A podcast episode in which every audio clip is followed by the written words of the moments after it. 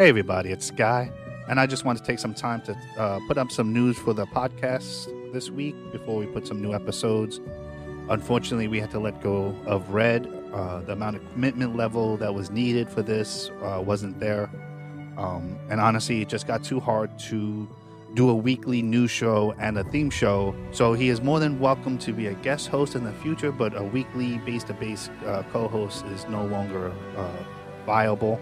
But on some good news, uh, I'm a dummy and uh, my soundboard was fine. Uh, we just messed with the you know the dials too much, and we turned down the recording thing, so it sounded like we didn't record anything. And uh, so we used the old mic, so the sound quality should be getting better.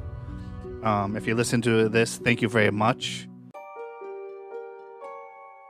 Hey y'all, it's Blue. This is one of the voices on 87.9 WKMU. We're so excited because Halloween is right around the corner. I know that sounds really crazy, but it, life is moving as faster than you can even uh, keep up with. So, you know, please tune in and we're going to keep you up on all the information you need for this Halloween season. We're so freaking excited. Yeah, we're gonna go into why why do we trick or treat? I, I, I always thought about that. Like, why do we wear costumes? Like, how long have these traditions been around? Is this like a new age holiday type thing? It definitely feels new agey. So listen in on uh, the next two months for our Halloween themed episodes. Until then, please check on your friends. and ev- everyone, everyone deserves love. Well, not red, but everyone else. Yeah, go ahead.